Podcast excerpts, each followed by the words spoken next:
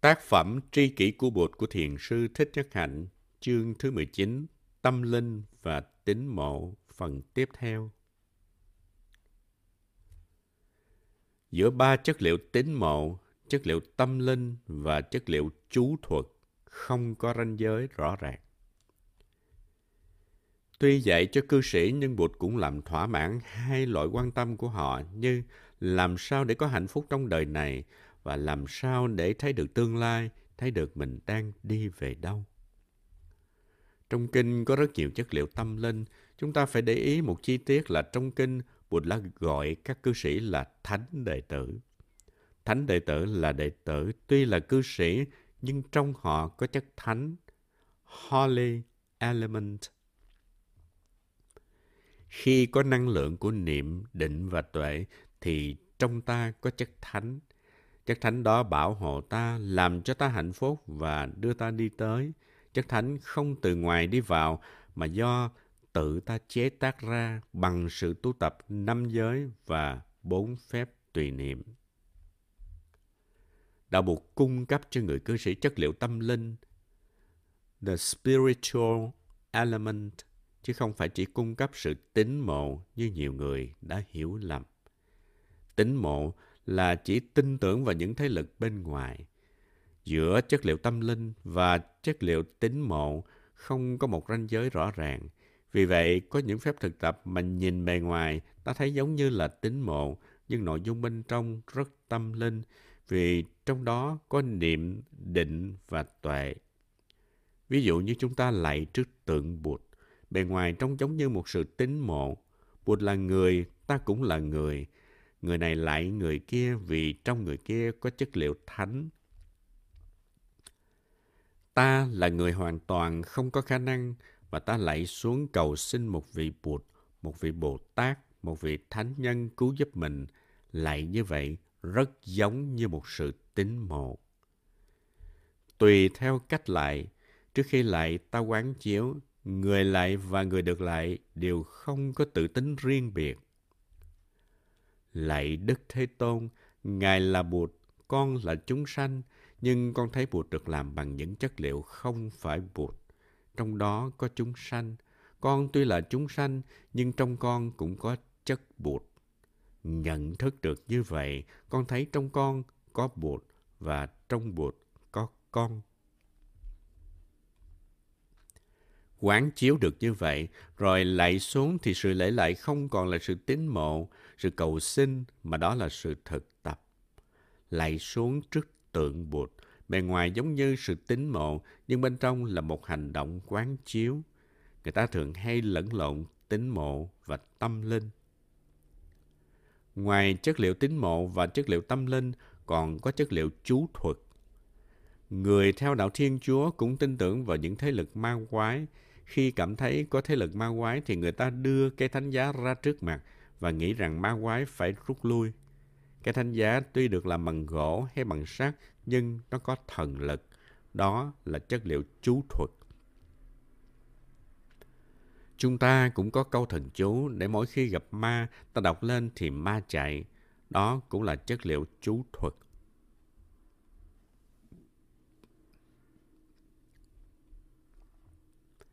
Không có ranh giới rõ ràng giữa ba chất liệu tín mộ, tâm linh và chú thuật. Ví dụ như tâm kinh bát nhã. Tâm kinh là một loại kinh nói về tuệ giác cao nhất – Tâm kinh bát nhã giúp ta quán chiếu để thấy được tất cả các pháp đều không có tự tánh, để ta vượt thoát những khổ đau, sợ hãi. Tâm kinh bát nhã là một hình thái sinh hoạt tâm linh cao nhất. Nhưng có người tụng tâm kinh là để có công đức, sáng, trưa, chiều đều tụng, tụng ba bốn chục năm mà vẫn không hiểu nghĩa của tâm kinh. Cũng như chú chuẩn đề và chú Đại Bi, người ta tụng năm này sang năm khác mà không hiểu gì cả. Người ta tin tưởng rằng tụng chú để đuổi tà ma. Cũng như có những thầy tụng chú lăng nghiêm để nữ sắc đừng có tới lôi kéo mình. Nhưng cũng có thầy mặc dù tụng năm này sang năm khác mà nữ sắc vẫn kéo đi như thường. Ta có câu thần chú, khi nằm mơ thấy ma, ta đọc lên câu thần chú đó, nhưng con ma còn nhe răng cười chẳng sợ gì cả. Tâm linh có thể trở thành tính mộ và tính mộ có thể có thể trở thành chú thuật. Có những thuyền nhân vượt biển chỉ đem theo một bản tâm kinh. Họ tin rằng bản tâm kinh có thể cứu họ khỏi những cơn sóng gió ngoài biển, đánh thoát loài thủy quái và những tên hải tặc. Tôi có những đệ tử đem theo cuốn Nẻo về của Ý khi vượt biển. Họ nghĩ cuốn sách đó rất linh thiêng, trong đó có nói về tâm kinh. Khi sử dụng văn bản tâm kinh để bảo hộ cho mình, thì có thể ta có sử dụng một ít chất liệu tâm linh, nhưng ta sử dụng chất liệu tính mộ nhiều hơn. Có thể ta tin rằng có tâm kinh trên thuyền thì hải tặc không dám tới. Đó là chất liệu chú thuật. Khi người Anh tới xâm chiếm nước Miến Điện bằng máy bay, xe tăng và súng đạn, thì có những Phật tử mang bùa chú đi tới trước súng đạn vì họ nghĩ rằng có bùa chú trong người thì súng bắn không lũng. Họ đưa tay lên trời, bắt ấn vì họ tin rằng làm như vậy thì máy bay sẽ rớt xuống. Thọ trì năm giới để bảo đảm tự do và hạnh phúc. Khi đọc kinh người áo trắng, chúng ta thấy chủ ý của Bụt là hiến tặng cho người cư sĩ chất liệu tâm linh. Năm giới là sự thực tập giúp cho ta đừng sa đọa vào cõi địa ngục, ngạ quỷ và súc sinh. Mỗi giới bảo đảm cho ta một tự do. Ví dụ như giới thứ năm là không vướng vào vòng ma túy. Nếu ta giữ được giới này thì ta không bị vướng vào ma túy rất rõ ràng. Năm giới bảo đảm cho ta năm không gian tự do, không rơi trở lại vào tình trạng hệ lụy. Không phải là chuyện siêu hình, mà là chuyện rất thực tế và rất khoa học. Giữ năm giới thì ta có năm khoảng trời tự do thật lớn. Thân tâm ta được thanh tịnh, mạnh khỏe và ta có những niềm vui. Đây không phải là một sự hứa hẹn hảo huyền về một hạnh phúc tương lai. Giữ được năm giới thì ta có hạnh phúc ngay lập tức. Ai đã thọ năm giới thì biết thời điểm mà ta quỳ xuống tiếp nhận năm giới là giây phút cho ta rất nhiều hạnh phúc. Ta thấy mình có một con đường và năm giới sẽ bảo hộ cho ta ta sẽ có rất nhiều tự do khi thọ trì năm giới. Một vài người cư sĩ phải thọ trì năm giới thì mới bảo đảm được hạnh phúc của mình. Hạnh phúc đó ta không phải chờ đợi lâu, ta có thể có ngay trong giây phút hiện tại. Nhưng nói như vậy không có nghĩa là người xuất gia không cần giữ năm giới. Người xuất gia thọ 250 giới, nhưng trong 250 giới đó, cái chính yếu vẫn nằm trong năm giới. Tuy 250 giới có nhiều chi tiết hơn, nhưng chúng vẫn phát xuất từ năm giới. Theo truyền thống thì năm giới rất đơn sơ, không sát sinh, không trộm cướp, không tà dâm, không nói dối và không uống rượu. Nhưng năm giới trong kinh người áo trắng có giới tướng rất rõ ràng.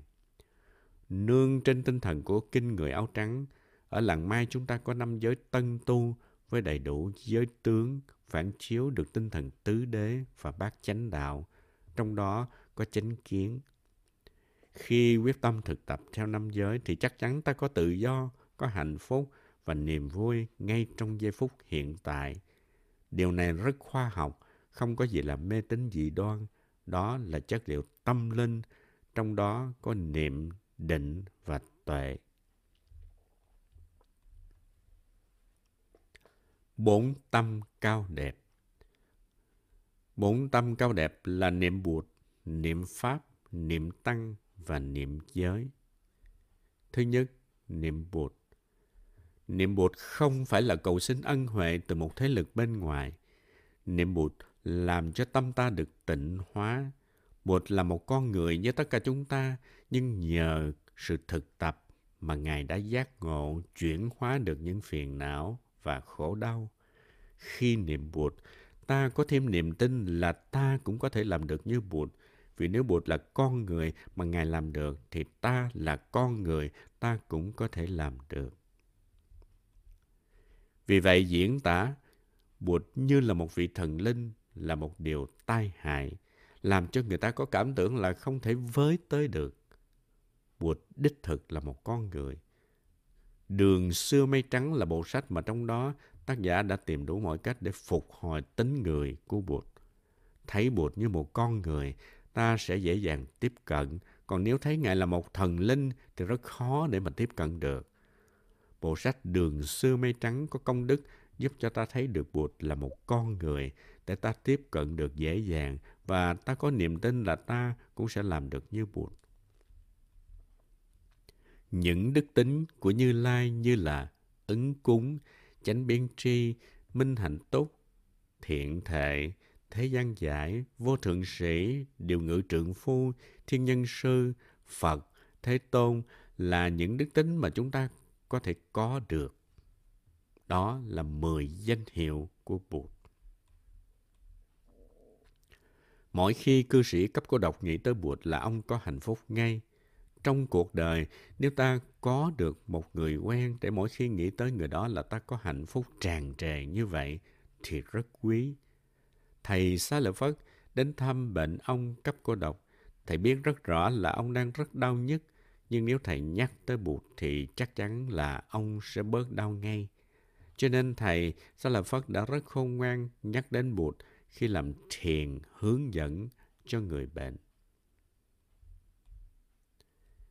Thứ hai, niệm Pháp. Pháp là một đối tượng của tùy niệm. Niệm Pháp cũng cho ta hạnh phúc rất nhiều. Pháp đại diện cho Bụt. Pháp là chất liệu của một vị Bụt. Bụt có Pháp thân. Pháp thân là sự thực tập, là tuệ giác, là cái mang đến cho ta tự do và hạnh phúc. Pháp không phải là một cái gì mơ hồ xa xôi. Ta có thể trực tiếp tiếp cận Pháp mà không cần phải qua trung gian một người nào khác. Pháp có tính cách thiết thực, có thể chứng nghiệm ngay trong hiện tại mà không phải đợi đến tương lai. Đặc tính của Pháp